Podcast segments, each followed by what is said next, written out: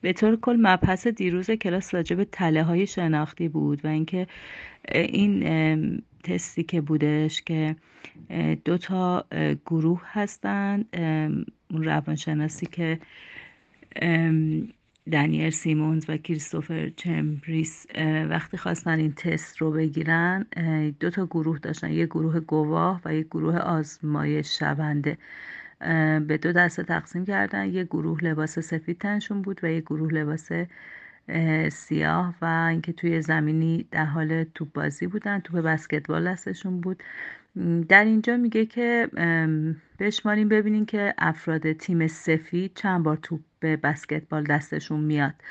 و توجه رو می‌بره به توپ بسکتبال و لباس سفید ها و اینکه ما بشماریم ببینیم که چند بار توپ سفید دستشون میاد و اینکه قافل میشیم از گوریلی که بعد چند ثانیه میاد تو جمع اینها میاد تو صفحه تصویر و به سینه خودش می‌زنه و دوره از اون طرف تصویر خارج میشه.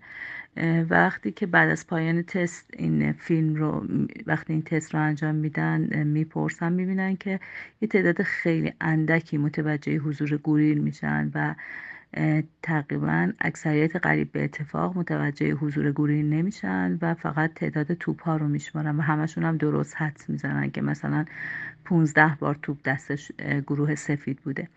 اینجا می‌خواد این رو بگه که آدم ها وقتی که توی شرایط خاص قرار می‌گیرن به خاطر توجه زوم کردن بیش از حد به اون موردش خاص اون اتفاق خاصی که افتاده هاشیه ها و مسائل دیگر رو فراموش, فراموش می‌کنن.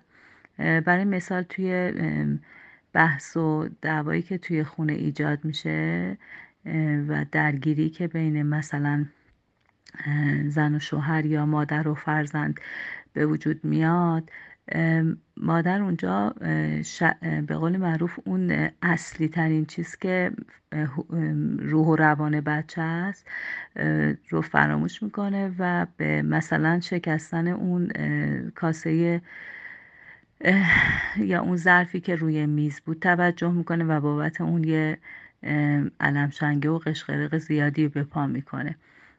و اینکه یا مثلا حالا مسائل دیگه که خودمون هم می‌تونیم توی زندگیمون شاید گاهن بارها باهاش روبرو شدیم و اینکه ها در از این بعدم می‌تونیم بیشتر توجه کنیم به این قضیه که گاهن ما اصل ماجرا رو به قدری بهش توجه می‌کنیم که حاشیه ها رو فراموش می‌کنیم.